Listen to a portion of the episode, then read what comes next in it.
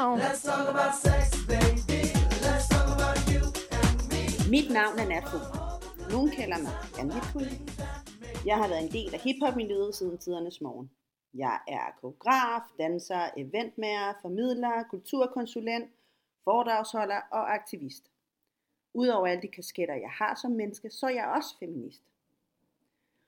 Og i dag er det en helt speciel dag, fordi vi har nogle meget, meget specielle gæster med i dag.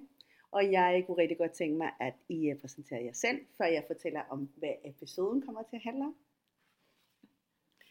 Jamen, hej. Jeg hedder Frederikke Kjærulf Madsen, og jeg er læge, forsker, foredragsholder, og den sjoveste af de der hatte, jeg også har, det må være seksualunderviser. Jeg er Naomi Hækkelberg.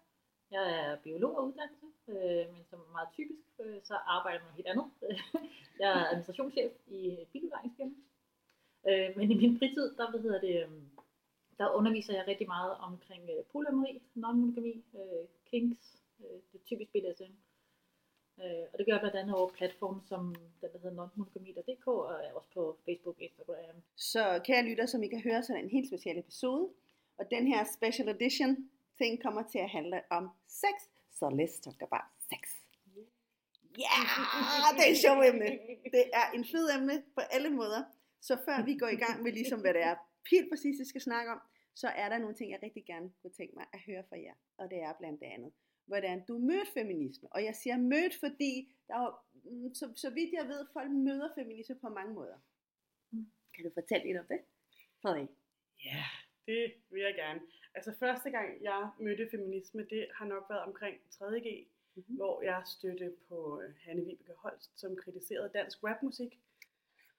Og øh, jeg var rigtig glad for, øh, for dansk rapmusik på det tidspunkt. Jeg var stor fan af Jorden og LOC, og hørte også noget Nian, og så hørte jeg de her gamle, kedelige damer, som kritiserede øh, musikere, og som jeg slet, slet ikke forstå. De forstod jo tydeligvis ikke ungdom nu til dags. Så jeg skrev øh, 3.G's opgave, hed det dengang, om, øh, omkring sådan, jeg tror ikke det var overskriften, men essentielt set, hvordan feminister var nogle gamle sure damer, som ikke forstod ungdom nu til dags. Så det var faktisk mit første møde med feminismen. Og der skulle jo nok alligevel gå øh, 10 år fra det øh, til, at jeg fandt ud af, at Nå, jeg er feminist. Øh, og jeg tror, det var da det ligesom gik op for mig, at den der sådan følelse af aldrig at have passet ind i kasserne, mm. at det var faktisk ikke mig, der var noget galt med, det var faktisk kasserne, der var noget galt med. Det er sjovt, jeg har en modsatte oplevelse. Øh, jeg voksede op i et feministisk hjem, uden at mine forældre nogensinde brugte ordene. Min far kan lide at hækle, øh, min mor var det, der ligesom styrede familien, øh, og, og tog alle beslutningerne. Så jeg troede bare, at verden var sådan.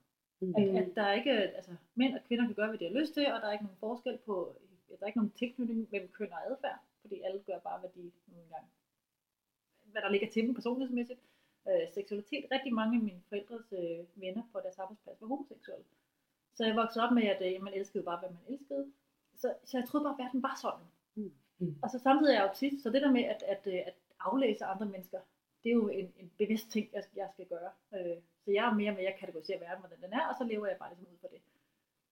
Og så lige pludselig, da jeg begyndte at blive teenager, så opdagede jeg, at folk ligesom sagde, at ej, se den der derovre. Og så ligesom, ja. Og så den to drenge, der holdt i hånd, og jeg var sådan, hvad er det, vi skal kigge på? Og så jeg prøver at se dem, og sådan, ja. Og jeg sad og kiggede på deres tøj, og, og deres hår. Jeg sådan, hvad, hvad, hvad, er det, vi skal, altså, hvad, hvad er det, der er anderledes? Jeg kunne simpelthen ikke regne dem, indtil ligesom, ligesom sagde, de er jo kærester, og jeg var sådan, ja. Og, og det, det der skulle der så mange mennesker der. Altså, og det, det tog mig noget tid, før jeg fandt ud af, at, at verden ikke er ligestillet at, der, altså, at, at folk ikke mener, at, at, der, altså, at kønnene er forskellige, og, og man kun må være heteroseksuel, og sådan ting. At det, det var en, altså, jeg havde den modsatte. Jeg blev forvirret og overrasket over, at, at det ikke var lige. Ja. For det troede jeg bare, det var. Ja. Fordi mine forældre var det. Præcis. Og det er jo sådan, altså det er jo en ret vild tanke nu, som jeg fortalte jer før vi satte mikrofon på. Jeg har jo tre børn, og den meste jeg har på otte år, hun er jo endnu mere altså, opdraget feministisk. Og der var en dag, hvor hun netop spurgte mig sådan, mamma, hvorfor har du ikke en, en kvindekæreste? og så er jeg sådan, mm, åh, hvordan redder jeg det her? jeg skal ind på animalisme og sådan noget. og, så, og så sagde jeg bare sådan, så sagde jeg sådan, det er fordi, jeg kan godt lide den kæreste, jeg har nu. som, som problemet, så tænker jeg, ja, men... Ja, ja, ja, ja, men, ja, ja, lige præcis, ikke? Og så, så var hun sådan, 24 timer i døgnet. præcis, ikke? Og så, og, så, og så sagde jeg sådan samtidig til hende, men, men det kan godt være, at det ændrer sig. Det ved jeg ikke. Måske bliver det anderledes, og, og man har lov til at elske, hvem man har lyst til. Der skal ikke være nogen rammer. Nå, okay, okay. Så, Nå, så begynder hun at snakke om et eller andet udenfor, som sad i bussen. Ikke? Så det er igen det der med, ligesom, når man er vokset op med en bestemt måde at være på, så bliver verden, og det er jo sådan en frygt, jeg har, ikke? fordi hun er jo netop opdraget, prøvet at opdrage mig hende meget feministisk. Åh oh, nej, hvad sker der så, når hun kommer i verden? Når hun får at vide sådan, du kan ikke gå rundt med den der Ninjago-taske, fordi det er en drengetaske. Ikke? Og hun står og siger sådan, det var bare en taske. Ja. Altså, der skal bare ting i. Altså, det er jo ikke sådan, du ved ikke. Men jeg kan sagtens følge dig i det, du siger i forhold til, at det, man bliver endnu mere forvirret. Vi- Også hvis det er, at man bliver opdraget feministisk. Ikke? For satan i helvede. Ja, for det er den eneste måde, vi kommer videre jo. Det er, er det jo. vores børn til, det her, det er altså Præcis, og de andre ja. er noget galt med. Ja, Altså, lige Men- præcis. Altså mine forældre har jo også altid tænkt, at verden var ligestillet. Mm. Min far troede ikke på, at homoseksualitet fandtes. Fordi, at han siger, at det giver jo ikke mening, fordi alle elsker jo bare den, de elsker uanset køn jo. Mm. Ah. Så Ja. det viser egentlig min far nok, når det kommer til stykket, er biseksuel, men fordi at ham og min mor fandt sammen som teenager, Ja. så har det jo aldrig været en, været en, en ting, men det blev aldrig talesat Nej. heller. Altså, så jeg tror i virkeligheden, det netop er rigtig vigtigt, det der med at i talesæt, der er faktisk nogen, der har det anderledes. Der er nogen, der kan finde på at drille dig Ja. på det her. Ja. Der er nogen, der er gammeldags. Ja, det Altså, jeg har gjort mere ud af det med, med mine børn jo. Altså, det er også opdraget dem til at ligesom sige, at der, det her, det er, hvordan det burde være. Mm. Men Man burde kunne elske alle uanset Mm. køn. Man kan elske en eller flere. Men, men jeg har samtidig synes sagt, men du er nødt til at være opmærksom på, at rigtig andre mennesker er ikke opdraget på den måde, som jeg opdrager dig på lige nu. Altså, de får at vide, at det må man ikke. Så du kommer til at møde nogle mennesker, der ikke forstår, at du, at du tager det som normen, og selvfølgelig skal man kunne. Mm. Godt. Godt svaret. Den må jeg lige have til eftertanke. Det skal jeg med næste gang. Hun vil spørge om noget. Nu skal vi ind på, hvad det er, hvorfor jeg faktisk har inviteret jer. Jeg har tusind millioner spørgsmål. En af tingene. Jeg har mødt jer på forskellige vis i øh, lukkede grupper om feminisme. Du har, Frederikke, jeg peger på dig, man må ikke pege. Du gerne, ja. jeg, øh, du, du har været en super allieret på mange måder, og er kommet ind og forklaret rigtig mange ting, hvor jeg har været sådan, Åh, hvad sker der for det her, det forstår jeg ikke, og sådan noget. Så har du bare været sådan, "Nå, det er også fordi, det, det, det, du skal gøre sådan, ah, okay, nu giver det mening. Øh, og du har været sådan, altså, jeg har været enormt nysgerrig på dig også, jeg har jo tusind millioner spørgsmål. Men en af de, de største ting, eller det største spørgsmål, jeg har haft, det, er, det, det har været det her med, hvorfor er det så svært som feminist at, at, at tage fat i det, der hedder, jeg kræver min orgasme. Fordi det synes jeg tit, vi møder. Især som cis-hetero kvinde. Så er det rigtig svært for kvinder at sige sådan, jeg skal have en orgasme, jeg kræver det, nu er jeg sammen med en cis-mand, og han skal kunne gøre det for mig. Og nu er jeg sådan helt understreget om, hvordan. og det er jo fordi, jeg, jeg har lige hørt det, hvad hedder det, kan det blive her til morgen. Så jeg er totalt bred af den der sang der. Jeg kræver det. Men, men det igen det der med sådan, vi ved godt hvorfor, men vi snakker til folk, som måske er meget nysgerrige omkring, hvorfor det kan være så svært, især som kvinde, at sige, jeg har det her seksualitet, eller det her lyst, hvorfor kan jeg ikke bare sige det, og kræve det, eller ønske det? Altså, jeg tænker, det er jo meget kulturelt. Altså, Mhm. mm-hmm. det igen, ikke, altså, nogle gange så føler jeg, at jeg afviger fra alle andre mennesker på grund af min autistiske tan- tankegang. Fordi jeg er jo vokset op uden skam. Min, mine forældre, øh, som jo apparently var feminister, gik jo meget op i, hvad er the, the psychology of today? Hvordan opdrager man børn? Og så har de sat sig rigtig meget ind i det. De arbejdede, da jeg var barn, begge to med mentalt handicappede mennesker, der var blevet skadet igennem deres opvækst. Så det gik jo utrolig meget op i ikke at skade deres egne børn, fordi de så de andre mennesker, der var blevet skadet igennem deres opvækst. Så, så det der med at være med skyld og skam, var min mor jo meget opmærksom på, at det må man ikke give børn.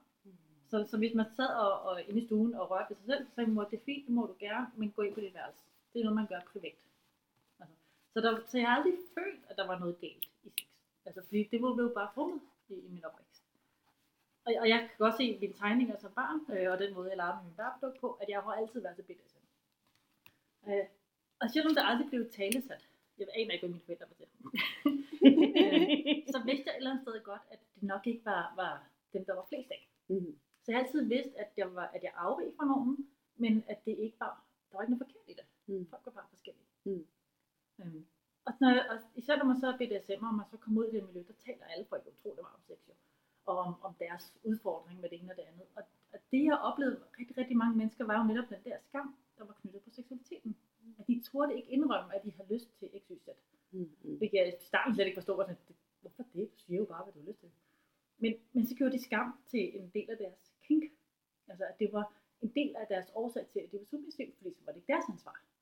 Så var det ligesom, at han får mig til at kunne lide det her. Og jeg var sådan lidt, han, du kan jo lide det. Det er jo ikke ham, der får dig til at kunne lide det. Du, kan jo lide det. men, men jeg tror, det er simpelthen den, den massive øh, påvirkning af, af medierne og, og viser, og, altså hele vores samfund med, med hvad må mænd og hvad må kvinder. Ja. Ikke? Og kvinder har jo ikke nogen seksualitet ifølge medierne. Nej, altså vi er, jo, vi er jo en prop til mandens seksualitet. Ja. And that's about it. Ja. Altså, og det, det tror jeg bare, at folk tager rigtig meget ind, Mm. uden at de egentlig tænker over det. Der er rigtig meget, vi antager er, er virkeligheden, ud fra hvad vi ser hele tiden. Mm. Fordi der er rigtig mange mennesker, der ikke stopper op og tænker, hvorfor mener jeg egentlig, hvad jeg mener? Mm. Og så tager stilling til det, og så måske ændrer nogle holdninger. Helt klart. Vi kommer tilbage til det, det ord, du sagde lige før, som er meget, meget spændende. Har du noget, ind- nogle indskydelser til det? Øh? Mm, Jamen det jeg, det er også fordi i virkeligheden så, jeg synes også det er måske lidt interessant at komme ind på, hvorfor den er så problematisk i virkeligheden, den der kræv din orgasme Ja. ting, men også hvor den kommer fra, fordi vi taler om, der er flere problematikker blandet sammen i det. Mm. Der er jo sådan den her sådan helt grundlæggende orgasme uligestilling, Mm. som handler om vores sådan syn på sex, og det her sådan kulturelle seksuelle manuskript, som er jo meget sådan heteronormativt, altså baseret på, at det er en mand og en kvinde, som har en penis og en vulva, som har sex med hinanden. Og sex Og er kun penetration. Og sex er penetration, og før sex, der har man forspil, som handler om at få hende til at blive våd nok til, at han kan trænge ind og få sin orgasme. Og så slutter sex, og hvis han er rigtig god, så, så har de også sådan lidt, lidt hyggetid efter, men måske er hun irriterende, fordi hun vil snakke. Ikke? Det er sådan lidt en, en kulturel fortælling. vi har. Og så har vi Ja, selvfølgelig ja, ja, den, den præcis. opgraderede fortælling, som hedder, at øh, de der kvinder, som er sådan besværlige, fordi kvinders anatomi er jo så kompliceret, det er svært at give dem orgasme, men hvis man er en rigtig gentleman, så sørger man selvfølgelig lige for, at hun kommer først, Mhm. og hvis man er en rigtig macho mand med god seksualitet, så sørger man for, at hun kommer mange gange. Ja. Så i det her manuskript med manden i hovedrolle, så bliver øh, kvindens orgasme pludselig en, en præstation. En præstation, ja. I sig ja, selv. ja. En præmie. Ja. Ja. Jeg har mødt mange mennesker, kom du ikke? Om så må jeg hellere, men, "Åh, lad nu mig selv bestemme, hvornår jeg har lyst til hvad. Altså, Ja, det er ikke, jeg har ikke orgasme fordi. Nej. og, Præcis. og man kan se, at der er så mange fejlslutninger i ja. hele det der, i første omgang, man kan sige, for det første fejlslutning om, at der kun findes mænd og kvinder, og det kun er dem, der har sex med hinanden, og hvilke kønsorganer, der hører til hvem, det er jo sådan en, i virkeligheden er det meget mere komplekst. Ja. Men sådan hele ideen om, at vores kønsorganer, eller vores altså sådan anatomi, er så forskellig, er også forkert. Det er ikke sværere at få orgasme, hvis man har en klitoris, i forhold til hvis man har en penis, Mm. eller en stor klitoris. Ja. Det, altså, Ja. det er, det, faktisk er det stort set lige nemt. Der kan være nogle sådan lidt konkrete fifs til sådan, hvordan, hvad virker oftest bedst på det ene Mm. eller på det andet, men essensen, og det er noget af det, der er sådan vigtigt for mig, når jeg er ude og undervise i, i seksualundervisning, er ligesom at få afmystificeret det, fordi tit får vi talt ind i den der, jamen det er også svært, så nu skal vi bruge rigtig meget tid på at lære, hvordan man gør. Og det bliver sådan en, og det, er noget vrøv, fordi Mm. hvis du ser på, øh, på lesbiske, eller bare i det hele taget, kvinder, der Mm. har sex med kvinder, så forsvinder den uligestilling. Det gør den jo. Men det er Ja. flere, Ja. ja. altså kvinder, der har sex med kvinder, har jo flere orgasmer, end kvinder, der har sex med mænd. Ja. Hvilket er da sjovt. Ja. Det er præcis, de har faktisk nogenlunde lige så mange orgasmer som mænd. Der er mænd. Sjov nok. Men jeg, jeg har også, jeg, min oplevelse er, at de kvinder, der ligesom har lært sig selv at kende og har orgasmer, de får jo hurtigere orgasmer, end mænd gør. Ja. Altså jeg kan meget, Mm. jeg, det tager mig jo ingen tid at få en orgasme, og så er det døgn, og så kan jeg lægge mig til at sove. End en mand, han skal jo ligge, jeg ved ikke hvor lang tid, og, og stimulere sig selv, før han er færdig. Altså. Mm, Og det synes jeg er weird, fordi at vi taler jo altid om, som du siger netop, hvor svært er det for en kvinde at få orgasme? Jamen hvis jeg selv gør det. Jeg ved præcis, hvordan jeg skal gøre det. Det går hurtigt. Altså jeg kan gøre det hurtigere, Ja. end en mand kan. Og det Ja. kan også være super svært for mænd. Og Det det, taler jo, vi ja. nemlig slet ikke om her. Nej, nej. Og i virkeligheden, så synes jeg måske mere end, altså man kan sige, fordi i min verden, så det at kræve sin orgasme er øh, forholdsvis simpelt. Det handler om, at man skal lære at onanere. Det gælder jo uanset hvilket køn man har. Så lær at få din egen orgasme, så kan du også få orgasme med en partner. Ja. Og selvfølgelig er det aldrig helt så simpelt, fordi der kan være noget med, der kan være præstation, og der kan være skam, og der kan være en masse andre ting indover, som gør det nemmere alene end med en partner. Der kan være barriere for overhovedet at onanere i første omgang, men Mm. det er jo sådan essensen. Men for mig, når jeg leder efter den ligestilling Mm. i, øh, i et seksuelt møde med folk, så handler det faktisk ikke om orgasmen. Fordi det handler om kommunikation, det handler om lige præcis det, du i tale sætter, at man statist i en anden persons fantasi, Fantasi, ja. eller seksuel, at jeg er noget, en anden person bruger til at onanere med, mm. eller er sex noget, vi har sammen, Sammen. Ja. som en holdsport. Ja. Det er sådan, det skal være. Og så er Ja. det faktisk ikke nødvendigvis så vigtigt, om man lige fik orgasme Nej. eller ej. Nej. Fordi det skal man nok lære, når man Ja. lærer hinanden bedre at kende. Ja. Altså, Ja. Det, men der er også en ting, jeg tit undrer mig over, det der, de valg, nogle mennesker træffer, når de skal finde en partner. Altså, hvorfor er du sammen med en person, der ikke er interesseret i dig? Altså, fordi helt Mm. der, når du, når du bare vælger en eller anden, fordi du er bange for at være alene, så end, det, det påvirker jo resten af forholdet, alle elementer af forholdet. I stedet for at vælge en, der, ligesom, der vælter, og som du også synes er spændende, og fordi så er som du siger, så har man jo sex med hinanden, og ikke bare Mm. fordi man skal have en udløsning. Mm. Mm. Så, så vælg en fornuftig partner. så kan man sige, hvis du er hetero-kvinde, så er statistikken altså ret øh, meget mod dig. Men de er derude, ja. de er derude, de er Ja, derude. ja. Det er at finde, de er Så vi skal have konverteret nogle flere af de der gode mænd til polyamori. Så, Ja, så vi kan dele det. Jeg anbefaler gerne nogle stykker. Fedt. Eller også så skal vi have opdraget på nogle af dem, der har noget at lære. Ja. Hvilke Okay, er det de har jeg prøvet. Oh, Ja. Ja. Ja. Jeg Ej, har det jeg den der fyr, der bare ligesom ligger sig ned og siger, du er, sådan, hvor man lige pludselig bliver kuggeren, ikke? Ligesom, jamen, du vil total erfaring, så nu skal du oplære mig. Og så ligger de der bare, og man så lidt tænker, nej, altså, jo, jeg kan da nogle tricks, men jeg gider da ikke, hvis du bare ligger der, du ikke engang tager Og det er mit arbejde at undervise. Jeg har fri nu. ja, præcis. Jeg vil lige tage fat i en ting, som I taler ind i det samme hele tiden. Og det er en ting, vi som hetero har svært ved nogle gange. Og jeg peger på mig selv, fordi jeg, jeg er hetero nu. Og det er samtykke. Fordi når man taler i, øhm, i forhold til samtykke i andre miljøer, som ikke er hetero eller cis mennesker, så ved man godt, hvad det er. Så nu, når nu jeg spørger jer, ja, når, ja, okay, det skal vi komme ind på. I er højere grad. I højere Ja. grad. Jeg, jeg, Okay. jeg, tager, jeg går med på præmissen. Yes. Så når, når jeg spørger jer om nu, hvad samtykke er, sådan helt på en hetero måde, hvordan vil I forklare mig det? For mig er det jo et, det, det, man kalder entusiastisk samtykke. Mhm. At en person ligesom vil have sex med dig. De siger ja, og de er energiske, de tager initiativ, og de læner sig selv frem. At de, de, at de ikke bare sidder passivt og læner sig tilbage og venter på, at du skal ligesom gøre et eller andet, for Mm. at, øh, og så har vi sex. Mm. Men at de selv ligesom er med på banen, og de selv Ja. læner sig fremad. Det for mig er entusiastisk samtykke. Yes. Hvad siger du, Frederik? Hmm, altså, jeg kan jo, det vil jeg gerne holde et helt foredrag om. Ikke? Kan vi snakke en time kun om samtykke? det kunne vi også godt. øh, jeg synes, noget af det, der er så, så vigtigt at snakke om i forhold til det her med samtykke og sex. Mhm. Fordi jeg tænker, det er egentlig er vigtigt, at det er lidt af den kontekst, og det er Mhm. selvfølgelig er det meget bredere end det. I virkeligheden er det samtykke i forhold til relationer med andre mennesker. Ikke? Og fysiske relationer i høj grad. Og jeg synes, det er rigtig vigtigt både at snakke om, hvorfor det er så simpelt, som du egentlig forklarer der, men også hvorfor er det, det ikke er det i praksis. Altså, hvornår er det egentlig, det bliver svært? Fordi det bliver svært. Mm. Og jeg synes, vi har en tendens til, når vi diskuterer de her ting, at så bliver det meget hurtigt, bliver det forsimplet eller overkompliceret Mm. på en måde, som måske ikke er så konstruktiv.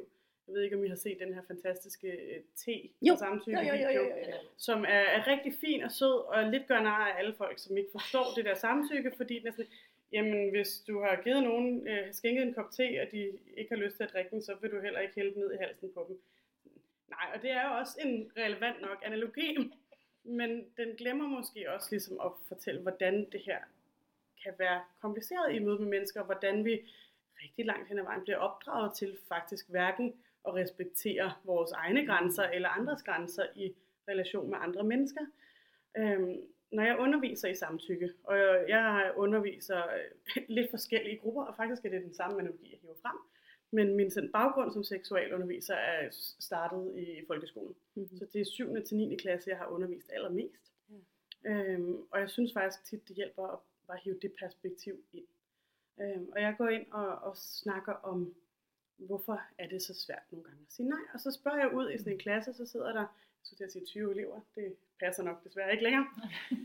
27, 32 elever i den her klasse, og, øhm, siger jeg, "Nå, men er der nogen af jer, der har nogensinde har prøvet det her med, at øh, altså, altså fysisk kontakt, de måske ikke rigtig havde lyst til. Det kunne for eksempel være en, den der tante, som har sådan lidt dårlig ånde, som gerne vil kindkysse, Mm. eller, øh, eller din bedstefar med fuldskæg, som gerne ville kysse dig på munden, da du var barn, og det var ubehageligt, fordi det krassede, og det havde du overhovedet ikke lyst til. Men det gjorde man alligevel, og hvorfor gjorde man det? Mm. Var det fordi, der var nogen, der sagde, det skal du, det er høfligt? Var det fordi, det, der var en eller anden underliggende tone af, det ved man godt? Ja. Alle. Når du sidder ude sådan, alle har prøvet det. Alle Mm. har godt prøvet det her med at Mm. være i en situation, sådan, jeg har faktisk ikke lyst til at kramme dig. Ja. Jeg er en giv hånd-type. Ja, ja, ja. ja. Eller, jeg synes, det er lidt mærkeligt, at vi kendkysser her. Det her det er over min personlige grænse. Og vi har også alle sammen prøvet at tilsidesætte vores personlige grænser af høflighed og sociale normer og pres, og jeg vil ikke leve en scene. Ja. Og så er der selvfølgelig også de situationer, hvor man reelt går sådan helt i, i fight and flight mode, og det er sådan en fantastisk øh, sprogbrug, øh, fight and flight, men man glemmer bare ligesom det vigtigste, som er freeze, som er det første respons, alle har. Ikke? Vi har kæmp og flygt og frys. Ikke? Det er det, som gør, at øh, sådan en, dårdyr, som stopper op midt på vejen i billygterne, bliver kørt ned, fordi den ikke ligesom nåede til flight, og det er også det, der gør, at når man er presset, så når man først at reagere for sent. Mm. Men det er jo langt hen ad vejen, at det er et sikkerheds... Altså det er jo faktisk vores kroppe, der er ret fornuftige. Ikke? Mm. Så det her med ligesom et talt, hvorfor er det egentlig, at man ofte ikke kan sige nej? Hvorfor er det, at man ikke kan sige fra? Ja. Fordi det gør også, at man, altså alle kan også godt sætte sig selv i den der position, der er faktisk ikke nogen, der har lyst til at være den der klamme onkel eller tante. Så det der med ligesom at få, ligesom, det er faktisk vores allesammens ansvar, Mm. ikke at overskride andres grænser. Mm. Og det er også vores ansvar at, ligesom at finde dem undervejs, fordi virkeligheden er altså, at folks grænser er sindssygt forskellige. Ja. Og det er også okay. Og det er faktisk ikke, nu siger jeg noget, der måske er lidt kontroversielt, jeg synes faktisk ikke, det er nødvendigvis er forkert at komme til at træde over nogens grænser. Det kommer vi faktisk alle sammen til. Det er ikke et problem, hvis du krammer en person, som faktisk hellere vil have givet hånd. Mm. Fordi det er ikke altid, at det var tydeligt i konteksten, ja. Ja. at det var tilfældet. Ja. Problemet kommer, når du mærker den der person, som lige stivner lidt og sådan lidt, Ja, ja. ja. det her er ukomfortabelt. Ja. Er du så den person, som siger, du vil ikke ramme, det skal du. Ja, og så ja, holder ja, du lige ja, fast ja, 10 sekunder Helt længere. helt Eller er du den person, som så, ej, oh, sorry, det var Ja. mig, der lige fejllæste situationen. Skal Ja. vi give hånd i stedet? Albuer, sparke hinanden over skinnebenet. Eller, Ja, eller man benægter det og siger, nej, det var ikke, hvis nogle andre har set det, så hvorfor krammer du, du ved, de ikke kan lide det? Ja. Nej, de har ikke noget imod det, det er noget andet, når det er sammen med mig. Altså, Lige det, præcis. Altså. Altså, der, der sker ikke noget ved, at du er i byen og måske lægger hånden på skulderen af en person, fordi du tror, I flytter. Og hvis de så trækker sig lidt tilbage, er sådan, nej, okay, sorry, jeg Ja. læste ikke rummet rigtigt. Problemet er, hvis du skubber på. Nemlig, ja. Og det er derfor, at vi skal være så opmærksom på det. Mm. Og det er derfor, at det, folk overkomplicerer det, når de begynder at snakke nem idé og kontrakter. ja. Fordi, Underskrifter. Og jamen, og, og i virkeligheden, fordi de ikke har forstået essensen af, Det at det er noget, der foregår Ja. hele tiden. Ja. Fordi du kan ikke skrive en kontrakt. Du kan ikke øh, sige det her, fordi det kan ændre sig. Mm. Du kan sagtens skrive en kontrakt, hvor du siger, men jeg vil gerne det her, det her, det her. Mm. Jeg har lyst til de her, de her ting. Men så lige præcis i morgen, hvor vi havde planlagt det, så er faktisk rigtig ondt i maven. Så har jeg faktisk ikke lyst til noget af det. Ja. Så vil jeg hellere have, at du bare nussede mig i håret. Ja. Og så kan hvad som helst, der var på den kontrakt, være grænseoverskridende. Præcis. Og det øh, bliver selvfølgelig også svært at forstå, når man i forvejen er i forsvarsposition. Ja. Og når man nu kommer igen med en måske lidt kontroversiel påstand, og jeg har ikke sådan øh, videnskabelig statistik på det, men min påstand er, at 9 ud af 10 mænd har groft overskrevet andres grænser. Mm. Ikke fordi de er onde, ikke fordi at det var deres intention, Mm. men fordi de er opdraget til, at de skal skubbe på. Mm. Jamen, der, jeg hører rigtig mange mænd, der siger, hvorfor tager I så ikke initiativ? Og jeg er sådan lidt, men det gør jeg jo. Altså, Bare ikke til dig. jeg er bare ikke lige Nej, men det, altså, stort set alle de Ja. relationer, jeg nogensinde har været sammen med, er som du siger, det er jo en gradvis eskalering. Ikke? Man kigger på ham, man kigger på en, man smiler, han smiler til mig, okay, man, man læner sig lidt fremad og blinker med øjet, han, altså, det er sådan en gradvis, vi nærmer, gå hen til hinanden, den ene rører ved den anden skulder, den anden smiler og nikker eller eller andet, altså, det er hele tiden den der stille og roligt, så øger vi niveauet på at finde ud af, at vi begge to hele tiden er med på, at vi godt vil det her. Så der er ikke nogen, der har taget initiativ til det, fordi vi spiller den op sammen. Og det er så, mænd går nogle gange, de forventer det sådan et eller andet fra 0 til 100. At man sidder der og kigger på den anden, og så kommer hen og siger, hej, er ude af sex. Det er der jo ikke, der gør, for helvede. Altså, der er sikkert nogen, der gør det. Øhm, og der er måske Jeg øh, det var ikke lige præcis i miljøer, hvor det måske ikke var helt urealistisk. Nej, det er det. Men der må jeg sige, der er også sætningen, ligesom at vi er her, fordi de fleste af os godt vil have sex. Ikke? Ja. Jeg vil gerne øh, udfordre dig en lille smule på den. Mm-hmm. Øh, men det er kommer også med sådan, det er jo sådan lidt en skamindrømmelse for mit vedkommende, fordi jeg synes, at de mænd har en rigtig god pointe. Altså, jeg synes, det, det er reelt nok, og jeg synes faktisk ikke, kvinder sådan overordnet set er gode nok til at tage initiativ. Og det er der rigtig mange gode grunde til, øh, eller undskyldninger for, og jeg er også selv en af dem. Mm. Fordi der ligger en eller anden grundfølelse i mig, at når man mænd vil hele tiden gerne, Mm, mm, og kvinder vil hele tiden ikke. Selvom jeg godt ved, at det er noget vrøvl. Mm. Det, altså forskning bakker det ikke op. Altså der er masser af grunde til, det noget vrøvl. Men det ligger stadig rigtig dybt i mig, at når man, hvis jeg afviser en mand, så er det ikke lige så stor en afvisning, fordi det forventede han. Hvor hvis jeg tilnærmer mig en mand, og han så afviser mig, så er det noget andet. Og så når vi begynder at snakke, at jeg er biseksuel og også flytter med alle mulige andre køn, så bliver det kun mere rodet, fordi så er der ikke engang et manuskript om, hvem der lidt skal initiere det der. Så jeg er den dårligste, dårligste biseksuelle, der findes. Jeg tør slet ikke. Jeg ved sådan, ej, hvem skal tage det Somebody første skridt? Og flytter vi nu, eller flytter vi? Er vi bare venner? Men det er meget sjovt, fordi jeg sådan, da du sad før og forklarede øh, samtykke, hvordan du så det, der sad du samtidig og tænkte på, at min tilgang afspejler jo, hvem jeg er. Ja. Fordi jeg ikke har nogen issue omkring det. Men hvis man samtidig har den der, som vi snakkede om før, den, den skam, som rigtig mange kvinder optræder med, Mm. Så er det jo svært at vise entusiastisk samtykke. Ikke? Ja. Fordi det er sådan et, Ej, det er jo skamfuldt, og det kan jeg ikke. Og, sådan ting. og så er det jo skide svært for manden der, fordi hvordan kan du vide, om hun vil, hvis hun sidder og er skamfuld og tænker, "Men jeg vil super gerne, men jeg tør ikke vise det. Ja. Okay? Ja. Ja. Altså, jeg er ja. glad for, at jeg ikke står som mand i den situation. Ikke? Jeg, jeg har et scoretip, jeg plejer at give til, til alle de drenge og mænd, som kommer med den der. Fordi jeg synes faktisk, det er reelt nok. Og der er jo den, den sådan lidt, lidt hårde, som bare at sige, "Men prøv at, så må de lære det. Ja. Så må de lære, hvis de Mm. siger nej, så respekterer du det. Ja. Og det var skide irriterende, fordi de ville faktisk gerne knalde. Og så gik du ikke engang efter jagten, vel? De skal lære, man skal lære, at det er okay at sige nej, og det bliver respekteret. Man skal også lære at sige ja, Mm. hvilket også kan være svært Rigtig og skamfuldt. Og man skal faktisk også lære at sige måske. Mm. Jeg siger sådan, det, det skal jeg faktisk overhovedet ikke lige tage stilling til lige nu, men det kan, kan vi snakke lidt mere sammen, og så finder jeg ud af det undervejs. Ja. Altså, og, og den accept er der jo. Det er ikke en social norm, vi har, at man kan det, og det er et problem. Og så kan man sige, skal vi så bare vente på, at den kommer, og så er der ikke nogen, der har sex i mellemtiden, eller meget få. Ja. Det synes jeg ikke. Jeg, Jeg, plejer at give det, give det tip, at når man prøver at score nogen, øh, det kunne for eksempel, altså nogen, som vi snakker folk, man ikke kender i forvejen, og ikke har en eller anden relation til, så man ikke bare lige kan dem på Facebook og sige sådan, ej, jeg fortrød, jeg ikke spurgte om dit nummer. Men så det der med at gå hen til dem der, som man nu tænke, var søde, og sige, hej, jeg synes, du er sød, eller må jeg købe dig en drink, eller hvad man nu kunne finde på at købe, eller hej, vil du købe mig en drink? Øh, og når det så siger jeg nej, eller måske bare på en måde ikke viser så meget interesse, så det behøver måske ikke engang nødvendigvis at sige nej.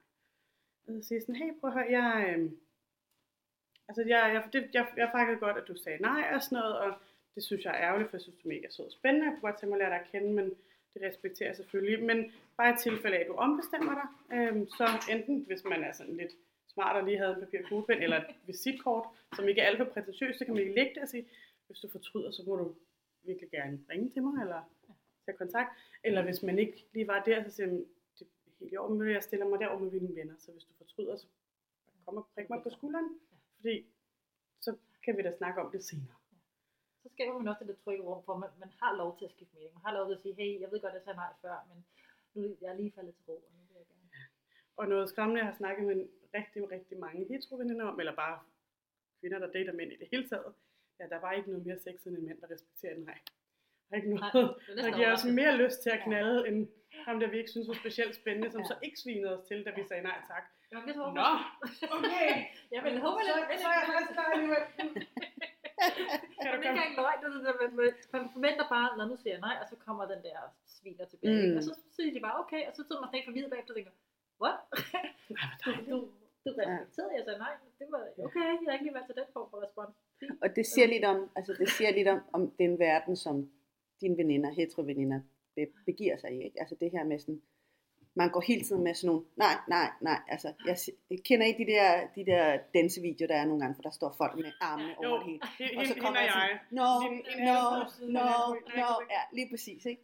Jeg snakkede med min øh, nuværende kæreste omkring det her med, fordi vi, han synes jeg, han, tro, han tror, at jeg har været sådan en, der bare sådan gik hen og sagde, der vil jeg gerne have, kom herover.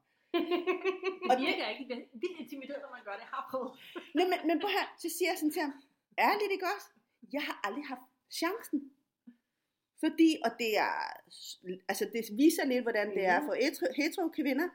Det her med at gå ud af, af, af gaden, ikke? og jeg tager mine Det er lige du høretelefoner er på. på eller ej, fordi det kan de ikke se. Nej, og igen, ja. bare det at være kvinde. Tag, head, altså, tag min headphones på, går sådan her bevidst, jeg skal den her vej, jeg kigger ikke nogen steder. Altså, Hun jeg går illustrerer sådan med her. skyklapper for øjnene. Præcis, Ja. tak. jeg går helt bestemt, og jeg ser helt sur ud. Jeg skal ikke smile til nogen. Det gør jeg ikke, fordi lige så snart man laver den her, og nu smiler jeg, Ja. så tror nogle mænd, at man er tilgængelig. Så jeg prøvede sådan ligesom at forklare min kæreste her. Jeg har faktisk aldrig prøvet at gå hen og sige, skal vi ikke lige... Jo, måske har jeg gjort med nogen, jeg har kendt, men ikke en fremmed. Og sådan, har du ikke prøvet det? Øh, nej. Shit, det mangler jeg. Eller sådan, du ved, vildt nok. Altså vildt nok, at sådan, det har der bare ikke været plads til, selvom jeg måske godt kunne finde på, men jeg når aldrig så langt. Fordi jeg til gengæld sidder sådan, nej, jeg skal helst ikke, Forsvarsposition. ja, ja, jeg skal helst ikke kigge på nogen, hvis det er, jeg ikke er klar til det, eller ikke har lyst til det. Ikke? Nej, også fordi Ja. det netop bliver taget fra 0 til 100, så ikke? Det gør det nemlig. Det, ah, hun vil gerne. Ah, hun smiler helt sikkert. Hun er klar nu. Ikke? Og sådan, nej. Bare gerne pikkes ned. Altså, se. Men det sjovt, jeg oplevede faktisk den samme følelse engang. Jeg sad til, til en, en middag, jeg havde sådan en debatmiddag hjemme i mit hjem. Og jeg har også været til det der med, at altså fordi jeg holder mange debatmiddage, og i modsætning til mange andre, så får jeg rigtig mange mænd på besøg, hvilket jeg antager, er, fordi jeg er female pleasant. Øhm, og snakker om sex, så tror de, man er med på hvad som helst. samme. Så de vil jo gerne ind og ligesom Selvfølgelig. sig. Ikke? Selvfølgelig. Øh, og, det, og det er jo helt klart også en fordom. Øh, så jeg, er jo, jeg har jo allerede, altså jeg er venlig og imødekommende, men har allerede paraderne op. Ikke? Hvis det er en mand, så er han garanteret interesseret i sex, så jeg skal bare være lige hertil og ikke længere. Ikke? Ja, ja, ja. Og, og, det var, og det tænkte jeg ikke sådan rigtig over, det var min måde at tilgå de her Klar. Og så sad vi og snakkede om forskellige ting, og så var der en kvinde, der sagde, at jeg er jo ikke lesbisk. Og lige pludselig blev jeg sådan helt forvirret, fordi, hvor man hvis hun er lesbisk, så er hun jo også interesseret i mig. Og skal jeg så putte hende i samme kategori som alle de der mænd, hvor jeg ligesom er vant til, der er lige den her distance, og så kan vi ikke være nærmere venner, fordi det går bare galt, ikke? Og jeg var helt forvirret lige pludselig ved det lidt, hvordan er det egentlig, Behøver man at ikke, fordi de verden? fleste kvinder kan godt finde ud af at respektere grænser. Ja, Men jeg havde ikke, jeg havde ikke tænkt tanken før, så jeg blev sådan helt ligesom, lidt. Fordi kvinder er trygt. Mhm. Kvinder er ikke interesseret i Ja. mig, så kvinder Ja. kan jeg være sammen med, der kan jeg slappe af, vi kan kramme, vi gør alt som helst, det betyder ikke noget. Fordi jeg plejer ikke at færdes så meget i, i Ja. det homoseksuelle miljø, så jeg har ikke tænkt over det. Mm. Og lige så var der en ved mit bord, og så var jeg net, men net, er du interesseret i mig? Og lige, jeg, lige var alle de der tanker, som jeg er bare vant til, at der ligesom er kører på automatik omkring mænd, og ikke rigtig tænker så meget over, fordi det, har, det er bare tillæring. Det er Ja. bare den måde, jeg navigerer i verden på. Altså, til mænds forsvar, så gør det det jo forholdsvis nemt, når det er fordi, de, du så får ikke lov til at være i tvivl om, at de er interesseret. Altså, og det øh, siger jeg, jeg synes, det er super svært at være i de her sådan, queer spaces, fordi jeg, sådan, "Jamen, jeg ved ikke, er jeg lækker nok, og er de interesseret, er det flirt, er de venner, snakker de bare med mig, fordi jeg er interessant, fordi det synes jeg jo også selv, jeg er, men jeg ved da ikke, om jeg er attraktiv på den måde. Uh, altså så meget usikkerhed. Ja, jamen, jeg var inde og arbejde på Pride her i- under Pride Weeken, øh, inde på deres kontor, og sad, sad på moderatorteamet. Og så sad, og vi sidder ved computer, og der kom folk hen og sad ved computerarbejde ved siden af, og de smilede og sagde hej. Jeg var jo ny ansigt i det miljø, ikke? Altså, og jeg kunne ikke lade mig sådan, ligesom, hvad kan man, hvad sådan et, min automatik var at tænke, jamen, lesbisk eller bøsse, ikke? Og så gik det op for mig ligesom, "Ah, og nogle gange blev jeg biseksuel. Og så var jeg sådan lidt, I have no idea, hvordan jeg skal reagere på det, fordi enten så er du bøsse, og så er du tryg, eller så er du lesbisk, og så skal jeg sådan lige... Ved jeg ikke, hvor jeg Nej, så ved jeg ikke, ligesom... Der har jeg 100% selv været. Så jeg var sådan lidt, jeg Og så- aner ikke, hvordan, hvem er jeg, jeg kan se som, som nogen, jeg kan slappe af for, og, og hvor jeg ved, der ikke er noget, og hvem jeg ligesom skal aflæse. Det var vildt forvirrende. det var hård fem dage. Det, det, jeg må jo med skam erkende, at jeg har været den samme. Jeg har virkelig sat nogle, nogle mænd i sådan, i virkeligheden været rigtig nederen over for dem, fordi jeg har flyttet med dem en hel aften, i den tro, at når man, du er homoseksuel. Og jeg så fandt ud af, at når man, han var biseksuel, så det, jeg kunne slet ikke rumme det. Og det, det har været altså, forholdsvis få år før, det gik op for mig selv, at "Ah, det er også. Altså, så jeg er, som det jo så fremgår til, sprunget ud relativt sent. Eller jeg ved ikke, om jeg... I virkeligheden tror jeg aldrig, jeg er sprunget ud. Jeg har ikke, aldrig haft et coming out moment. Mm, mm, mm. Øhm, men det forestiller jeg mig heller ikke, at jeg nogensinde skal have. Altså, der er ikke sådan en... Det, det vil ikke, I min familie vil ikke være mærkeligt. Der vil ikke være nogen, der undrede sig over, hvis jeg pludselig var kæreste med en, Nej. en kvinde, eller en person, som var non-binær. Eller, altså, det ville ikke være underligt. Mm. Men det der med, at det gik op for mig selv, at ah, køn er ikke så vigtigt. Det er faktisk meget mere dit, øh, din hjerne, som er rigtig, rigtig, rigtig vigtigt. rigtig, rigtig vigtigt. Største sexorgan. Fuldstændig. Og nu spørger jeg en masse ting, som I har, jo- har sagt igennem hele den her snak, vi har haft indtil videre. Som jeg ved, øh, nogle lytter måske ikke ved helt, hvad det er. Ja. Den ene er BDSM. Hvad står det for, og hvad er det? Okay. Det er jo, øh, hvad er det, 8, 6 forskellige ord. Mm-hmm. Det er simpelthen en forkortelse. Og man plejer at dele det op i, øh, i BD, som er to første ord, hvor man siger øh, bondage og, og discipline. Og så er der de to næste bogstaver, som er D og S, som er dominans og submission. Og så er de to sidste bogstaver, som er S og M, som er øh, sadisme og masochisme. Mm-hmm. Skal vi ikke lige tage med, at det også, altså i virkeligheden, fordi det, det er fuldstændig rigtigt, men jeg oplever også, at i praksis, så bliver BDSM brugt som en meget bredere paraplyterm. Ja. I virkeligheden, som dækker over sådan meget større Jeg, Kink. und- jeg undrer mig over, at. Rainplay og Primal begge to hører under og sådan, at det har jo ikke noget med hverken dominans eller bondage kan, at gøre. kan det godt have alligevel. Ej, Altså, det kan- man det kan jeg godt- Det, det kan jeg sagtens komme med en længere forklaring om, og så er vi vist på øh, avanceret niveau. Men i virkeligheden, så tror jeg også bare, at, øh, at det er sådan, altså rent sådan, kulturelt mæssigt, at det væsentligt, ligesom at BDSM har rigtig mange subkulturer. Ja. Og så har man, der er nogle subkulturer, som sådan helt traditionelt hører ind under det, som er dem, du i virkeligheden lister op. Og så er der rigtig mange andre, som lidt er blevet taget med under paraplyen. Og på mange måder kan det jo godt minde om den her alfabetsuppe LGBT, Mm-hmm. og hvor meget skal vi have med. Og jeg tør næsten ikke sige det hele, fordi jeg er sikker på, at jeg kommer til at glemme nogen. Mm-hmm. Øhm, og det der med, altså, skulle man så gå væk fra den der forkortelse og bruge noget andet, eller skal man bruge Men i virkeligheden er det vigtigste måske nok netop bare, okay, vi får, lad os have noget at samles om, og et ord, som lidt dækker det, ikke? Men så ender vi lidt med, at det jo egentlig bare er kink. Altså, Ja. og der er vanilje og kink. Og, og hvad er kink? Og hvad er vaniljekink? Og er der overhovedet en grænse? Er, og er Fordi lige det præcis, synes er der en, det ja, er lige overhovedet. præcis. Er der overhovedet en grænse? Så, hvad kink, først og fremmest? Kan, jeg- kan, man, kan jeg svare bedre på det? Altså, øhm, traditionelt, når man snakker om kink og, og kinky, øh, så er vi jo meget ude i nogle ofte BDSM-toner også. Mm. Men ikke nødvendigvis. Men egentlig så er det vel en, en forsøg på at skille ad og sige, at der er noget normal seksualitet, og så er der noget mere utræret eller ekstrem seksualitet. Mm-hmm. Tænker jeg, altså, det, det er nok... jeg bare kalde det anderledes. Fordi det er, ikke, det er ikke altid ekstremt, jo. Men det er også det igen, sådan, hvilke briller har du på? Ikke? Ja, ja, Og, og i virkeligheden, så, så nu, jeg har lyst til at stille det op i ekstremerne, Ja. fordi jeg synes, det er interessant at snakke om, at den der grænse er meget, meget flydende. Mm. Fordi hvis man nu kigger på, øh, altså BDSM hører jo helt klart under kink.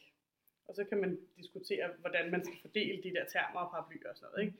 Men hvis man kigger på nogle sådan helt klassiske BDSM-ting, for eksempel bondage, så er det jo sindssygt almindeligt, at meget, meget, skulle jeg til at sige, kedelige normative parforhold, de har prøvet at have lidt, lidt håndjern med i sengen, ikke? De der Eller, eller bind for øjnene. Der er grund til, at de stiller dem der med det der plys på, hvor der håndjern. Hvor igen, de super Ja. dårligste håndjern ever. Ja, det er det. Det er elendigt. og, og det er jo sådan, altså man kan sige det her med, hvor går grænsen for, Mm. mm. og det er jo også, det synes jeg jo er interessant at sige, jamen, er det, altså jo mere acceptabelt forskellige ting bliver, for eksempel, så, og man kan have en hel diskussion om, hvordan uh, Fifty Shades of Grey er en forfærdelig bog og giver en dårlig repræsentation af, Men Altså, der har at faktisk også dominans nogle gode elementer. Den Ja, ja, er meget til hadebogen, men jeg var sådan lidt, der var jo nogle elementer der. Men, den var i hvert fald lidt læselig, kan man sige. ja, det er så det. Og man kan sige, og den har jo åbnet op for, at nogle ting, som folk måske ikke rigtig har tur at snakke om, pludselig bliver Mm. normaliseret at snakke om, og nogle ting, som egentlig er meget normalt i almindelige parforhold, men som egentlig er meget øh, Tabuiseret. BDS, jamen ellers er meget BDSM-agtige. Ja, ja. Altså egentlig er en ret integreret del af mange menneskers sexliv. Og det er en ting, jeg har oplevet sådan helt personligt rigtig meget, det her med, at når en ting er, hvis du dater folk, som er i et kink-miljø eller et BDSM-miljø, så har man en ret sådan konkret samtale om omkring grænser, og sådan, hvad er det egentlig, vi er interesseret i. Eller Mm. hvis vi ikke har det, så har vi en ret klar forståelse af, at så går vi ikke ret langt Mm. ud af nogen sådan ekstrem overhovedet, før vi har ligesom haft den snak. En samtykke-snak. Er det det, vi er ja, jo, men eller sammen, ja, snak? grænser. Ikke? Altså Ja. sådan, vil, vil, du gerne, vil du gerne klappes i røven, eller vil du ikke? Ja, ja, Ikke? må slå Altså- i ansigtet, eller må slå på dine bryster. ja, Ja. ja. Hvor at hvis du ses med, hvis du tager en eller anden vaniljefyr, siger man, nu, man har jo sådan den der lidt sjov sådan opdeling, altså du enten er du kinky, eller også er du vanilje. Ikke? Og hvad vanilje? Vanilje, det er alt, der ikke er kinky. Okay. Og så kan man diskutere, Vanilje, betyder det, at man kun er til missionærstilling, Ja, eller, det, eller det hvad er det? sådan noget Ja, ja. Ja. Ja, det gør det nemlig. Det gør det, ja. Jeg bruger det, selv bruger jeg egentlig vanilje om folk, der ikke er integreret i miljøet. Øh, ikke nødvendigvis om, hvilke ting de praktiserer, men at folk der ikke nødvendigvis har uddannet sig specielt om, Mm. hvad er det egentlig, de laver. Mm. Så når jeg snakker, og jeg tager en vaniljemand med hjem fra byen, så kan man jo i virkeligheden ikke nødvendigvis vide, men så er det, hvis jeg scorer en eller anden i byen, og nu snakker jeg igen om mænd, fordi min oplevelse at kvinder faktisk godt kan finde ud af at snakke om de der grænser. Men hvis man så ses med den her mand, så er det bare mega normalt, at han lige skal finde ud af, at så skal han lige klappe dig røven. Det er super almindeligt. Og nu er jeg så... Og, og så, Men når vilde vilde mænd gør det, så er det så Det and, and, and then what? Ja. det er bare noget underligt klap, det sådan ja, og hvad får du ud af det? ja, Altså, men problemet er så også, at jamen, Fordi jeg er i konteksten, ikke ligesom, okay, vi har spanskrør, vi har paddles, og vi har bloggers, og vi har, altså, og der skal bygges op, og der er så så mange med sådan meget mellemrum imellem, og, Ja. altså, der er en hel station omkring det. men der er så også var det det der der problem med, hvis man så lidt godt kan lide det. Så Der er nogen, altså der findes jo selvfølgelig dem, så giver det sådan lidt klap i røven, og så er man sådan lidt, altså skal slå mig, skal du mene det? Ja, Og så kan man have den, men det er også, i virkeligheden er det en super problematisk ting at have, når du først er i gang. Ja. Fordi så er det, det kan eskalere, hvis man faktisk godt kan lide smerte, Mm. så kan du lige pludselig, så jeg har godt, jeg har flere gange opdaget den, at så tager man det, og i virkeligheden er det jo sådan en, Nå, okay, men der er en samtykke ting, der er en, okay, Mm. det er helt tydeligt, at den jeg er sammen med godt kan lide, hvad der foregår, Ja. men hvad er så næste skridt, efter at du har slået nogen i røven? Det er ikke ualmindeligt, at dem, så tager jeg da kvælertag på dem. Mm. Mm. Det er faktisk en sindssygt almindelig ting Mm. på en, med en person, du har sex med første gang, og i øvrigt ikke har snakket med om det inden. Ja. Og det er et kæmpe stort problem, Det er for det. det er det, er ikke i orden. Ja. Altså en ting er, hvis man måske er en lille smule til det, eller er sådan lidt, jeg ved godt, hvad der foregår, så det har jeg Mm. prøvet før, så jeg kan sige, ved du hvad, det skal vi snakke om, før vi gør det. Ja. Men rigtig mange, og så er vi tilbage til det her frys, eller Ja. flygt, eller kæmp, ikke? Ja. Fordi det at blive taget på halsen, det er en kæmpe, kæmpe angstreaktion for langt de fleste Ja. mennesker. Ja. Det er et kæmpe stort problem, at der ligesom er sket det skrevet over jer folk, mm. der ikke har nogen viden om, eller uddannelse i, hvad er det egentlig, de laver, ja, jeg tror, det er lige pludselig leger med noget, som er rigtig, rigtig farligt. Mm. Og det er jo også, altså resultatet er jo, når folk på et eller andet tidspunkt finder ud af, ah, det der BDSM, det lyder faktisk måske så spændende, jeg har lyst til at prøve at, at finde en klub eller nogle andre, der er Mm. til det. Folk har været rigtig langt ude af nogle meget, meget ekstreme ting, før de tænker, at det kunne være passende at, øh, at opsøge noget viden omkring det, og nogle klubber med nogle mennesker, der faktisk har noget erfaring og kan forklare dem, hvad de vil. Ja. Og det er et kæmpe stort problem, og jeg synes, det er mega vanskeligt at løse også, fordi Mm. igen, så står jeg og underviser i 7. klasse. Ja. Jeg står og underviser i en situation, hvor vi allerede griner, oral sex, hvad betyder det? Ej, mund, ad, ad, er der nogen, der vil have en tissemand i munden? Åh, det er det ulækreste og det mest pinlige i hele verden. Mm. Så det gør det relativt svært at gå ind i, hvordan du, øh, du har, har en sikker øh, spanking-session, Ja. øh, eller hvorfor det er farligt at kvæle nogen under sex, men hvorfor det også er relevant at snakke om. Ja. Det er jo en, altså det er ligesom next level. Ja. Problemet er bare, at den next level Den er undervisning ikke, findes ikke. nej, den findes ikke. Nej, det er du helt ret i. Den er der ikke nogen Nej. steder. Nej, Og præcis. hvis nu siger, at de ikke opsøger miljøet, så prøver de jo bare lidt længere. og længere. Ja. Altså, jeg har da haft et par subs, hvor jeg sidder og skal snakke med dem bagefter om, at de har haft en eller anden, der aldrig har været i miljøet, men som har gennembanket dem. Ja. Og de troede, det var okay, fordi det var jo BDSM, og sådan, det er slet ikke sådan, vi gør. Ja. altså, vi skal snakke først, så skal du finde ud af, hvad der er godt og dårligt. Og. Men jeg sad samtidig også og snakke, tænkte på det der med, at øh, hvis man så er masochist, og man Ja. måske ikke ved det, så tænker man, åh, det, det var cool, og så siger man, ja, fortsæt. Og så, i stedet for det er fællesskab, Ja. så kommer man lige pludselig meget, meget langt ud, og man kommer ud i subspace og alle mulige ting. Og når du så er færdig, så tænker du bagefter, altså ikke lige bagefter, men måske Mm. dagen efter, så tænker du, hvad fanden var det egentlig, jeg gik med til i går? Jeg tror, vi skal forklare, hvad subspace er. Ja, så, ja, så godt, så godt. Vil du, øh, vil du have lov? Åh, oh, hvor er det så. Øh, jamen, når, når man øh, dykker SM, som er, er smerte på, påvirkning, så er jo ikke, det er jo ikke slaget i sig selv nødvendigvis, der er tændingspunkt. Det er det til, hvis man er, hvis man er submissiv, fordi så kan du godt lide dominansen, der ligger i at blive slået. Øh, men som masochister er det typisk de hormoner, der bliver udløst af det fordi kroppen reagerer på, at den får en smertepåvirkning. Så og jeg glemmer altid, hvad de hormoner hedder. Det er endorfiner. Endorfiner. Der, er- Det der er ret man. mange hormoner Ja, involveret ja, i det det der. er det. Så, men, Og de, og de hormoner går ind og påvirker ens hjerne, så Ja. man bliver sådan lidt tåget. Det er lidt ligesom runners high. Folk, der kan lide at løbe rigtig Ja, meget. eller danse. Jeg synes, jeg ikke fatter. Jeg tænker, hvor giver du det, der går til benene og sådan noget. Men, men på et eller andet tidspunkt... Og det, jeg skal ikke løbe maraton, men tæv mig til at få blå Jeg mærker. tager mig det er fint. Jeg skal ikke gøre så meget. Det kræver ikke så meget. Men det, som nogle runners øh, oplever, det er, når de har presset selv ud over det der Ja. stadie, hvor det er ubehageligt, til lige så kigger de der endorfiner i gang. Mm. Og så er det super dejligt. Mm. Så er det, så er det high. Det er næsten ligesom at tage stoffer. Ja. Og det oplever du også, når du dyrker SM. Mm. At hvis det bliver gjort korrekt, øh, og i en langvarig periode, så begynder du at udløse de her hormoner, der gør, at du bliver sådan lidt high. Og, og næsten alt, hver eneste gang vi snakker samtykke, så siger man, at man skal jo helst ikke være fuld, du skal helst ikke have taget stoffer, Mm. du skal helst ikke, fordi når du ikke er klar i hjernen, så ved du ikke, hvad du siger ja til. Du siger bare ja til whatever, der lige føles rart i det Ja. øjeblik. Og dagen efter vil du tænke, det vil jeg aldrig have sagt ja til på Hvis- mit nuværende ja. stadie. ikke? Ja. Og derfor skal du helst ikke have folk ud i, i subspace, og så sige, vil du det her? Så siger de jo bare ja. Ja, Og så kan du gøre hvad som helst. Ja. Det er altså ikke samtykke. Fordi de er ikke klar i deres hjerne. Og det er et rigtig godt eksempel på, hvorfor det netop er så skide kompliceret. Ja, Ikke? ja, Og det er derfor, For du man kan jo- godt have et meget entusiastisk samtykke, som overhovedet ikke er, Ja. ja, er et Ja. samtykke alligevel. ja, ja. Og det er derfor, det er også der, hvor vi jo har det, det altså vi, der er jo brødne æg i alle øh, miljøer, ikke? og det har vi også i BDSM-miljøet. Og det er jo derfor, det er så vigtigt, at man har den der samtale først, og at toppen, det er den der udøver, respekterer, at whatever vi har aftalt nu er grænsen, selvom hun siger ja, eller han siger ja, når vi er i gang med lejen, så går jeg ikke længere. Mm. selvom de gerne vil have det. Og så er nogen, der siger, jamen så ødelagde du lejen. Ja, men til gengæld kan I lege igen i morgen. Mm. Og sige, men i morgen, der går vi længere. Mm.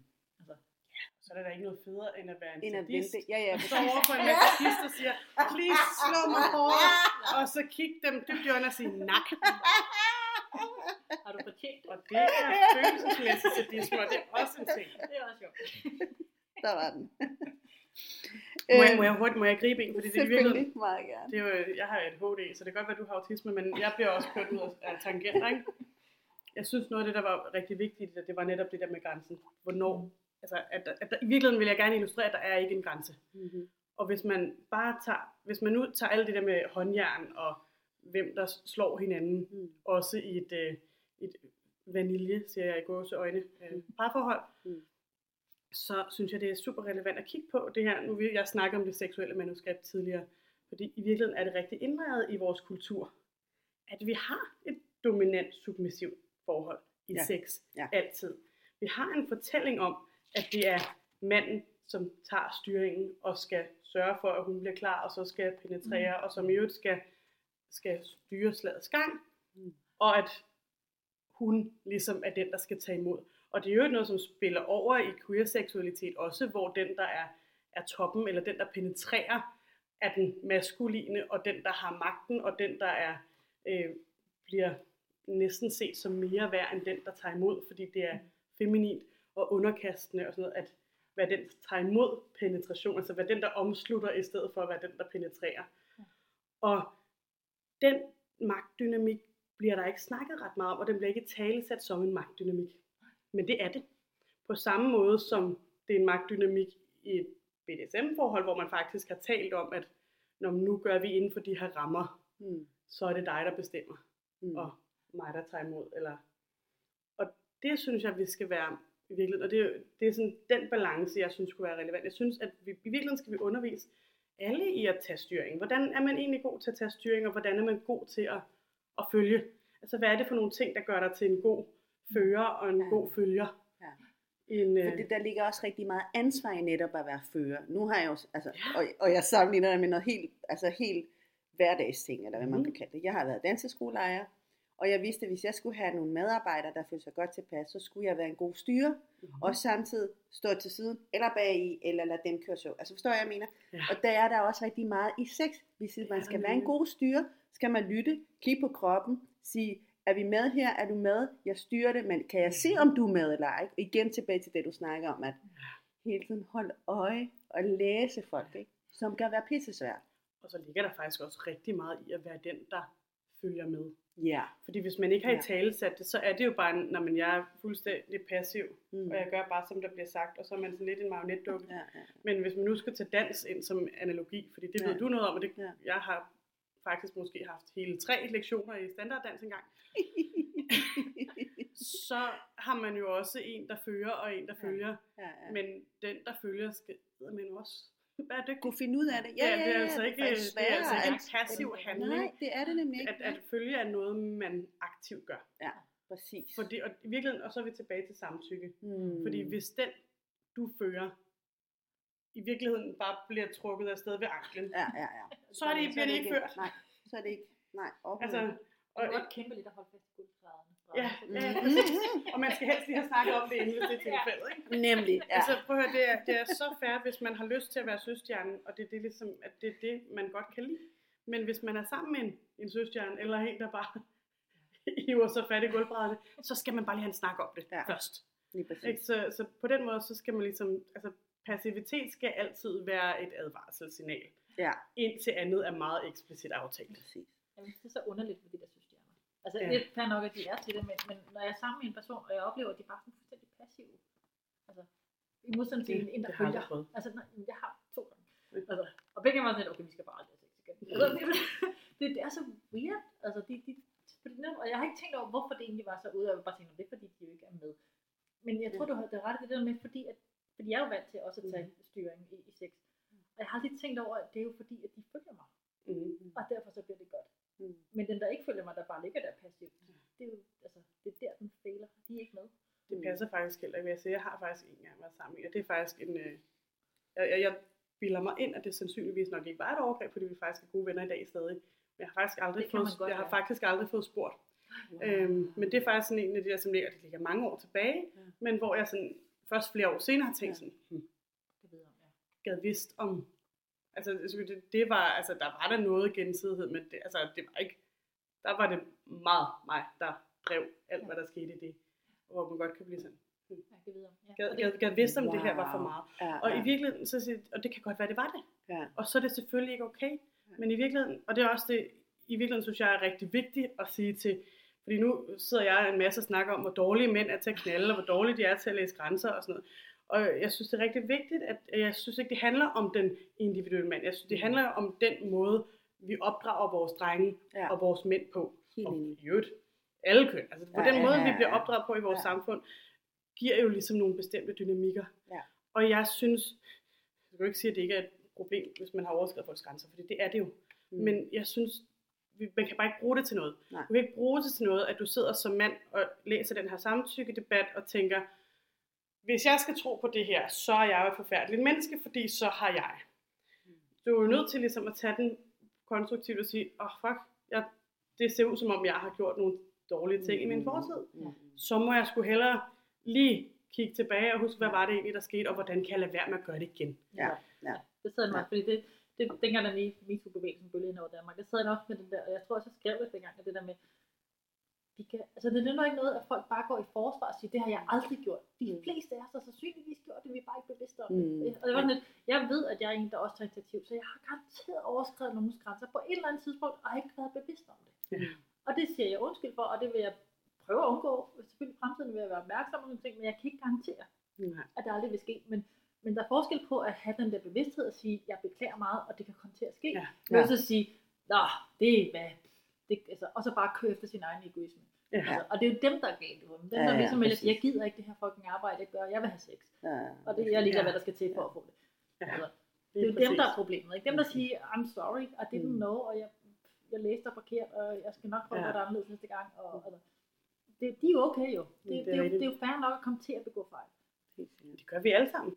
Og vi gør det også ja, i ja. dag. Det gør vi, ja, ja, lige præcis. Så vi kommer ja. til at kigge tilbage på den her podcast, Ja, og og så, tænke- så hører vi den om 10 år og tænker, Ja, ja, lige præcis. Og tænke, nej. nej, hvad var det nu, jeg sagde? Nej, nej, nej, nej, helt lige præcis. det gør jeg da selv regelmæssigt. Altså, Ja. jeg kigger på, hvordan jeg har undervist i seksualundervisning for fem år Ja. siden, eller for ni år siden. Ja, og og ligesom tænke tænkte, sådan, shit, mand. Ja. Jeg skal lige ringe til de Ja. børn, og lige sige, by Nej, nej, her nej, rapporterer nej, jeg. Jeg kunne ikke lade være med at tænke på det, du sagde i forhold til det med mænd, ikke? fordi vi sidder jo rigtig meget og snakker om cis-mænd om fængsel. Det, det, det, og de gør, og de gør ikke, og så videre.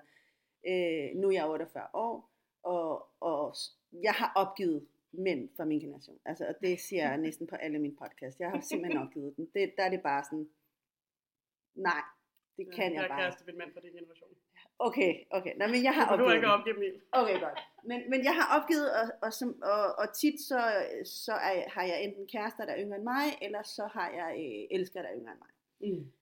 Og en ting, jeg har bemærket rigtig, rigtig meget, det er det her med øhm, retorikken i unge mænd, der siger, jeg har haft en meget, meget ung alder, en meget, meget, meget ældre kvinde. Og når vi snakker om ung alder, så snakker jeg om 16-17 år, hvor de har haft en kvinde, der måske har været 35 eller et andet. Mm. Hvor jeg har siddet, oh, Jesus fucking Christ. Og, og det her med, sådan, som ung mand, synes, sådan, mm, det var okay.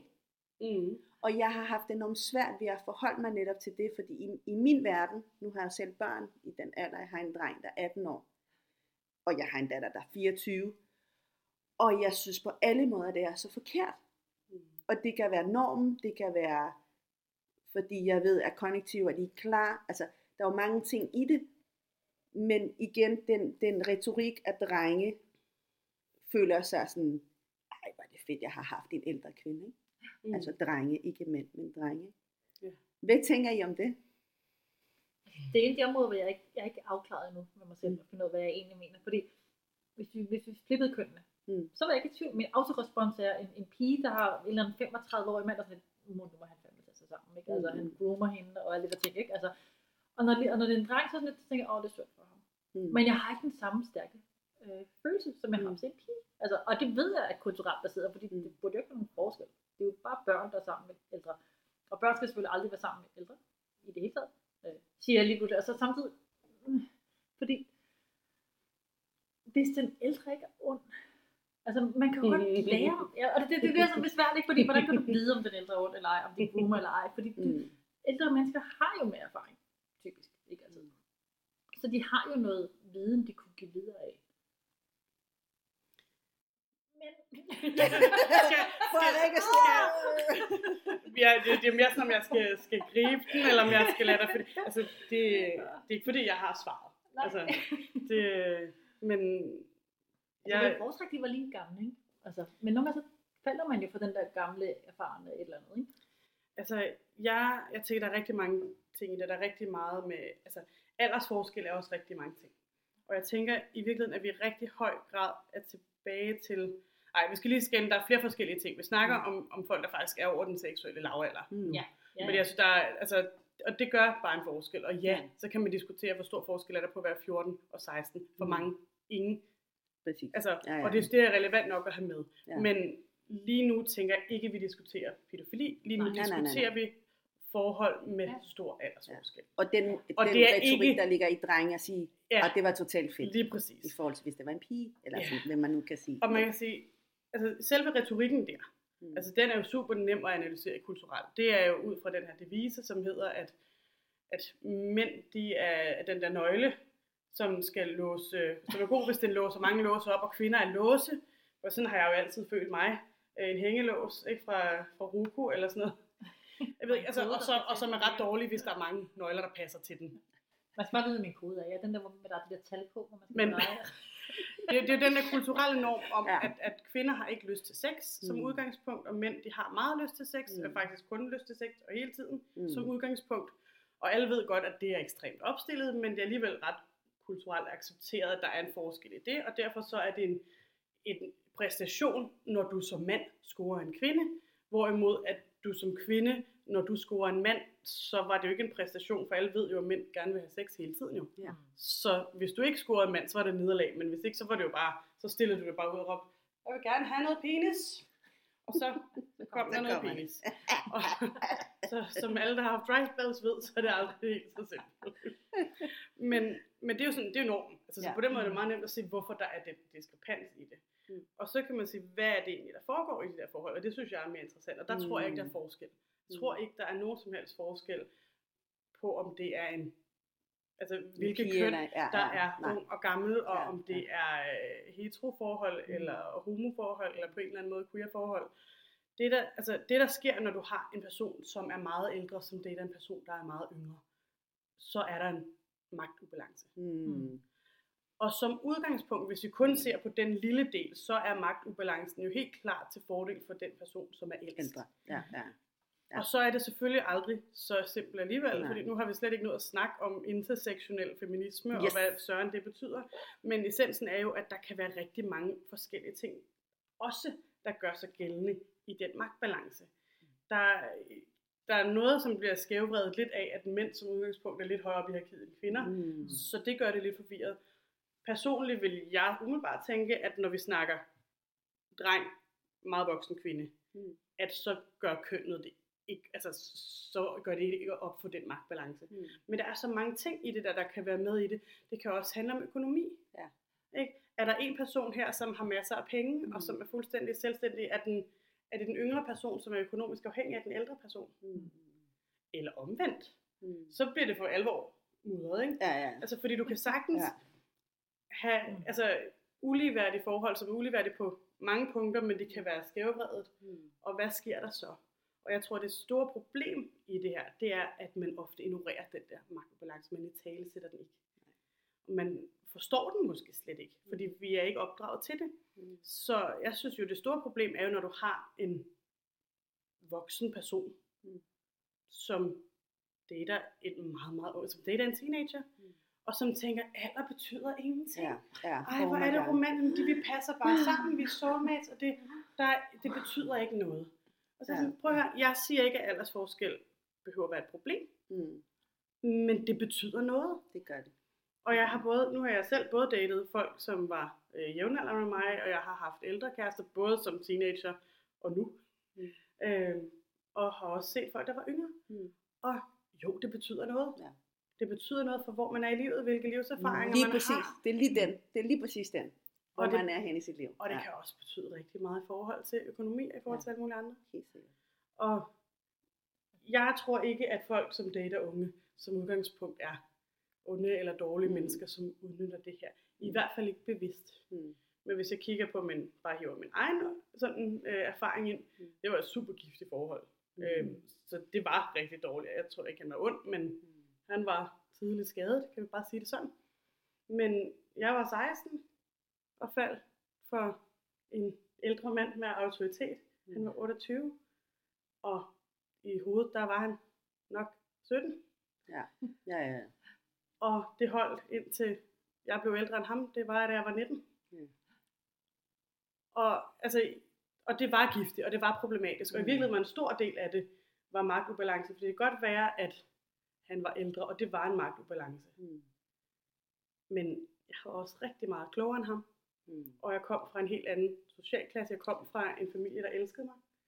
Jeg havde på rigtig mange andre punkter magten. Ja.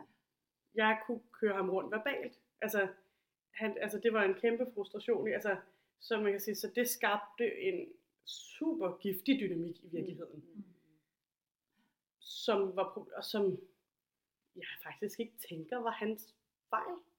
Men ikke desto mindre var mega skadelig. Mm. I hvert fald over for mig. Måske også over for ham. Det er jo svært at, at vide, hvor høj grad. Ikke? Ja. Hvor at, i dag er jeg så kærester min, der er i- har en, med en endnu større aldersforskel, Mm. men med meget mere ligeværd. Mm. Øhm, fordi at, øh, jeg skulle til at sige, og ja, der er jo også noget, noget magtdynamik i det, men det har vi talt sammen. Godt. Ja. Fedt. Altså, jeg, fordi jeg sad og tænkte på, at da jeg var 20 år, der var jeg sammen med en, der var 30 år.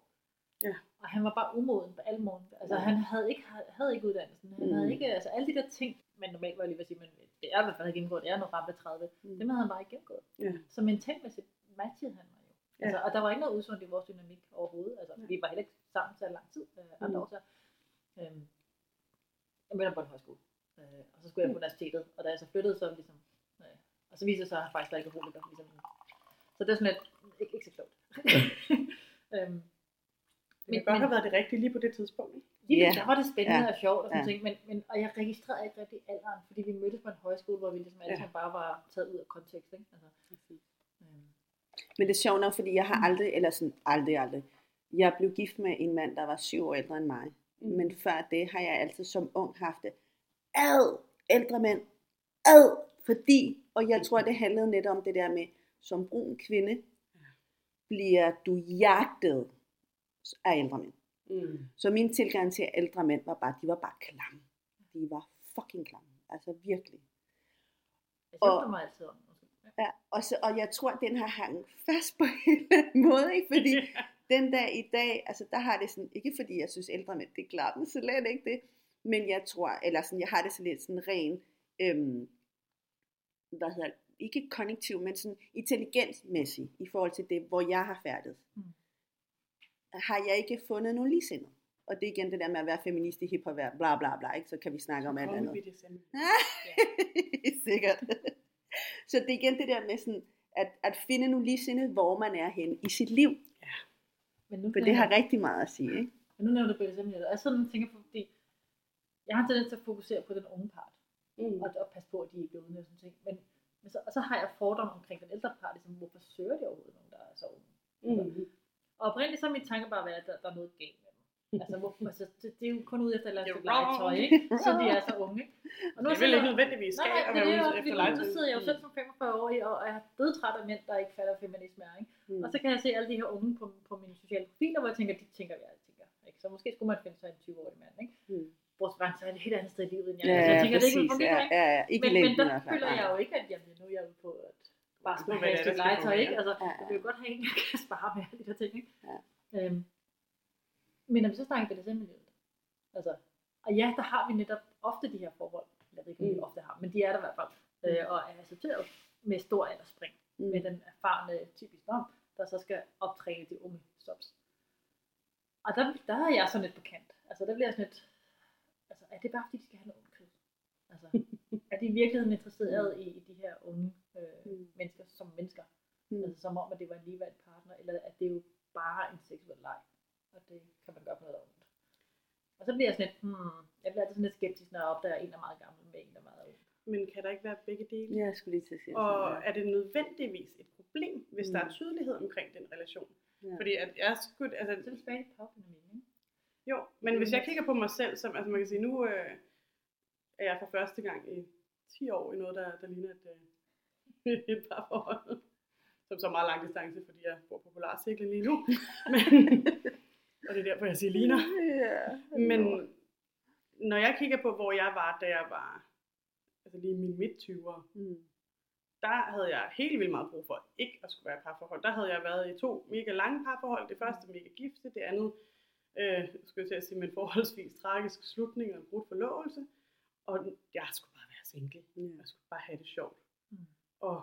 Og på et eller andet tidspunkt i det der, skulle jeg også udforske øh, noget seksualitet og sådan noget. Og Ja, skulle jeg sige, og, og, og i den, den, det perspektiv, der tror jeg, og nu var det tilfældigvis så ikke lige der, at jeg har haft de der store aldersspring. Mm. Men jeg tænker, at det havde, været, det havde da givet så god mening Ja. for mig. Ja. Det havde givet, på det tidspunkt havde det givet så god mening Mm. at finde en øh, 50-årig, som helt sikkert havde fået børn og alle de der ting, og hvor det var givet på forhånd, at vi skulle ikke lege Villa Volvo vores Nej, på præcis. noget tidspunkt, og Ja. sådan noget, at, det var bare sjov og ballade, og det ville være nemt at, at se det i.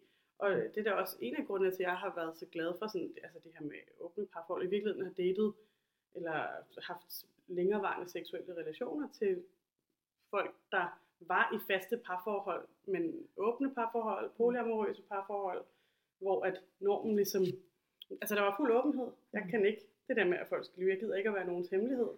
Men det gjorde det super nemt, fordi at, jamen, så er rammen ligesom sat. Ja. Det gør det meget nemt. Der er ikke nogen, der bliver afvist. Der er ikke nogen, der bliver såret over, at vi ikke skal... Det gør de så nogle gange alligevel. Ja. Så udvikler de følelser. Ja. Det- Jamen, det har jeg jo så ligesom opdaget, ikke? Præcis, jeg skulle lige det at sige, ja. aftaler, og så fik Ja. man følelser. Ja. Jo, jo, jo, jo. Jeg, jeg lever lige nu i uh, sådan den kliché hvad hedder det, illustration af, når man allermindst venter det. Ja. Sådan er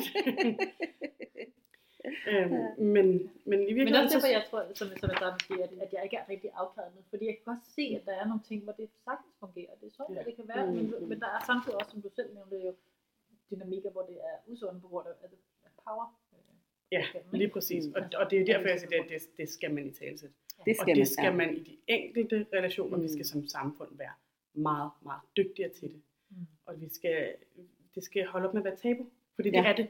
Det er Ja. faktisk et kæmpe tabu at sige, at der er nogen, der har mere magt end andre. Mm. Ej, vi er så ligestillede alle sammen. Gud, vi røv. Gud, vi røv.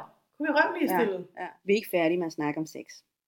Og fordi sex skal være så sjov, så skal du følge med i næste episode af Natpotten.